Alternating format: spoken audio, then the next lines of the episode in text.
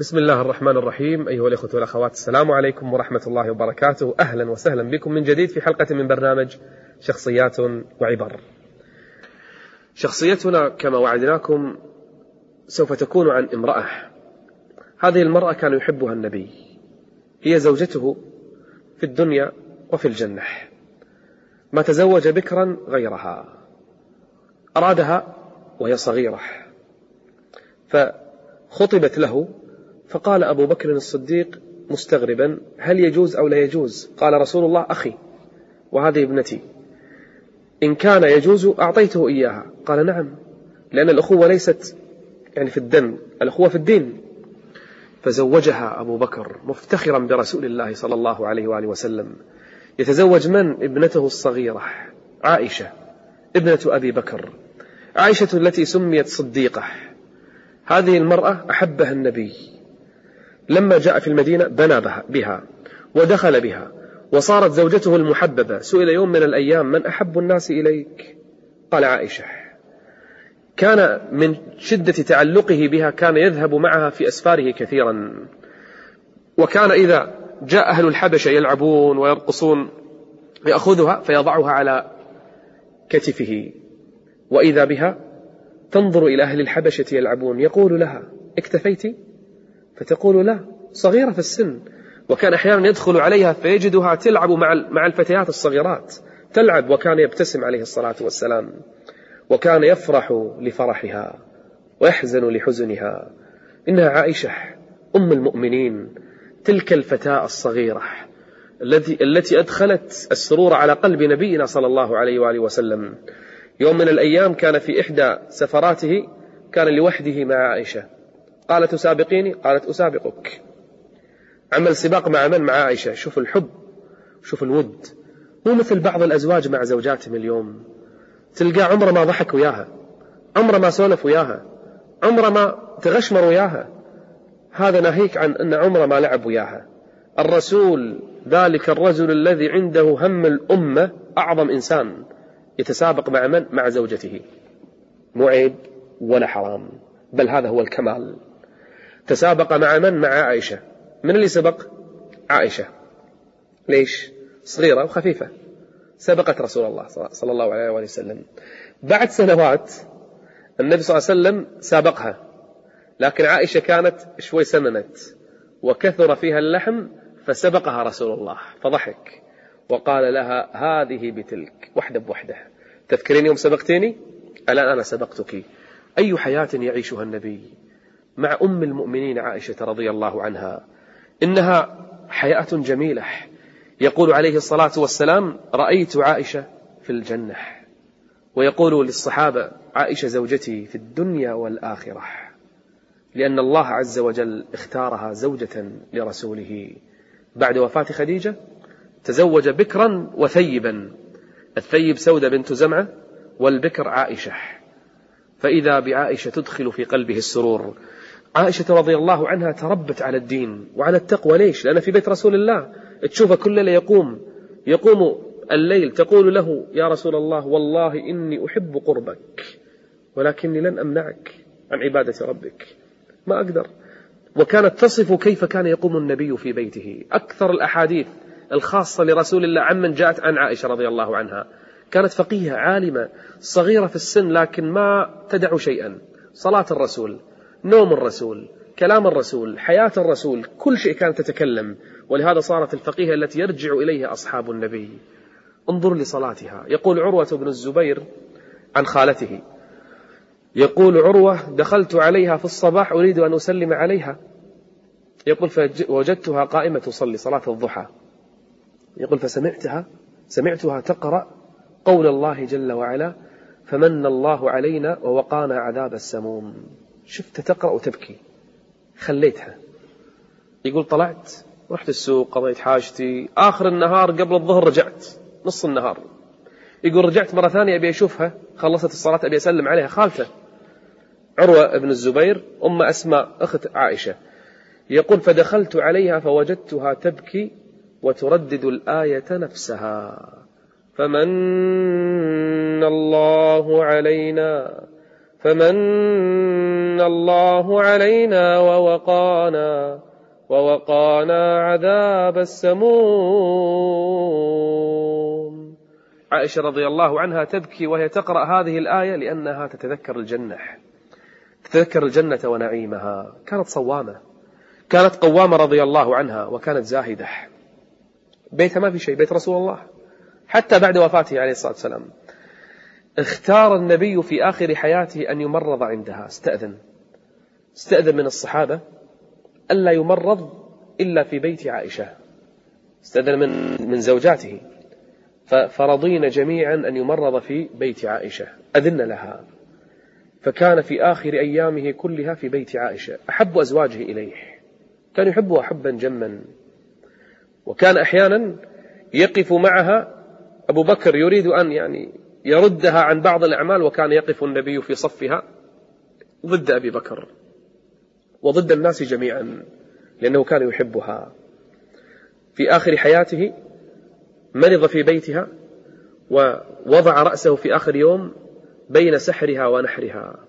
لما دخل أخوها أبو بكر أخوها عبد الرحمن بيشوف الرسول كان بيده سواك نظر النبي للسواك قالت عائشة تريد تبي السواك؟ قال نعم أخذت السواك من أخيها. وكان يابس فبللته بريقها ثم سوكت به الرسول. تقول فكان آخر العهد أن مس ريقي ريقه من حبه لها ومن حبها له زوجان امتلأ الحب بينهما. تخيلوا تخيلوا يوم من الأيام المرأة التي يحب والزوجة التي يصون وعرض النبي وشرفه. يسمع يوم من الأيام عبد الله بن أبي بن سلول المنافق ورأس النفاق الخبيث يطعن في عائشة مع أحد الصحابة صفوان بن معطل. يقول والله ما سلمت منه ولا سلم منها. في غزوة المريسيع بني المصطلق لما تأخرت عائشة وجابها واحد من الصحابة قال ما سلمت منه ولا سلم منها. فأصيب النبي إصابة عظيمة. واغتم اغتماما شديدا وجلس في بيته شهر ما ينزل الوحي شهر كامل ما ينزل الوحي حتى يظهر الصادق من الكاذب حتى يطلع المنافق من المؤمن حتى يتكلم الناس. كان ابتلاء واختبار للناس. عائشة ما تدري لما دارت بالخبر رضي الله عنها ذهبت إلى بيت أمها وأبيها تبكي. لما جاء الرسول قالت يا رسول تقول الرسول يقول لها يا عائشة إن كنت ألممت بذنب فاستغفر الله. سكتت. شو شو ترد العفيفة الطاهرة؟ والرسول قال لها الحق إن كنت ألممت بذنب فاستغفر الله.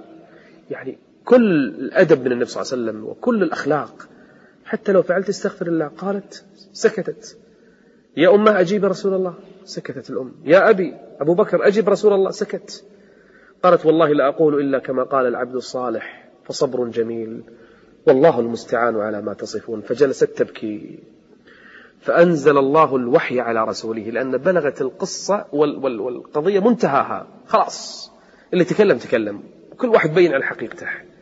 فأنزل الله آيات. بعد ما أنزل الله آيات سري عن النبي وأخذ يضحك. الآن أبو بكر ناطر الخبر وأم عائشة ناطر الخبر والنبي صلى الله عليه وسلم استانس. فقال أبشري يا عائشة أبشري يا عائشة. فإن الله قد أنزل براءتك من فوق سبع سماوات. إن الذين جاءوا بالإفك عصبة منكم لا تحسبوه شرا لكم بل هو خير لكم لكل امرئ منهم ما اكتسب من الإثم. والذي تولى كبره منهم عبد الله بن أبي والذي تولى كبره منهم له عذاب أليم. آيات نزلت في من؟ تدرون في من؟ في عائشة. في سورة النور آيات كثيرة نزلت. كلها تدافع عن عائشة رضي الله عنها. حتى قال الله لأهل الإيمان ليش؟ ليش تكلمتوا؟ لولا إذ سمعتموه ظن المؤمنون والمؤمنات بأنفسهم خيرا. يعني الله عز وجل يقول ترى الكلام في عائشة ما كان ترى سهل وتحسبونه هينا على بالكم الأمر هين الكلام في عائشة؟ لأن هذا عرض الرسول. وتحسبونه هينا وهو عند الله عظيم. وهو عند الله عظيم. إنها عائشة التي أنزل الله براءتها من فوق سبع سماوات. مرت الأيام مرت السنون. عائشة رضي الله عنها عالمة فقيهة يرسل إليها في عهد معاوية أموال سبعين ألف درهم أو سبعمائة ألف درهم أو سبعين ألف وكانت صائمة كانت تسرد الصوم تصوم كل يوم. ما, ما تفطر إلا في أيام النهي. صوامة كانت. أرسل إليها أموال. كانت في وقت الصيام في النهار. فوزعتها ووزعتها ووزعتها ولم تبقي درهما واحدا. فلما جاء وقت الفطور قالت لجاريتها بريرة أعدي الطعام؟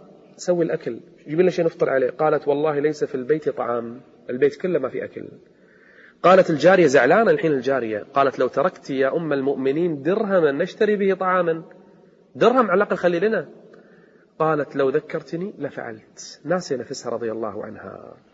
صاحبة بر وصدق وإخلاص. إنها عائشة الصديقة بنت الصديق. من أحب الناس إليك؟ عائشة من الرجال. أبوها. إنها القوامة إنها الصوامة. إنها صاحبة العلم والفقه إنها المنفقة إنها المتصدقة إنها الزاهدة التي ترقع ثوبها وتوزع الآلاف على الفقراء ولا تبقي لها شيئا. فرضي الله عن أم المؤمنين وجمعنا بها في جنات النعيم. في الحلقة القادمة بإذن الله عز وجل سوف يكون لنا موعد مع تابعي. خلينا ندخل في التابعين شوية. نتكلم عن بعض التابعين لأن بعض الناس فقط يعرف جيل الصحابة ما يعرف جيل التابعين. شخصيتنا تابعي. لم يرى رسول الله بل رأى الصحابة. هذا التابعي كان عبدا فأعتق من أعلم الناس. هذا التابعي كان أسود البشرة لكن الخلفاء كان يحسبون له حسابا. كان مملوكا لكنه أعتق فصار سيدا للناس. من هذا التابعي؟ الذي كان فراشه المسجد والذي كان لا يلبس ثيابا إلا ثياب الزهد الذي كانت تحسب له الخلفاء ألف حساب.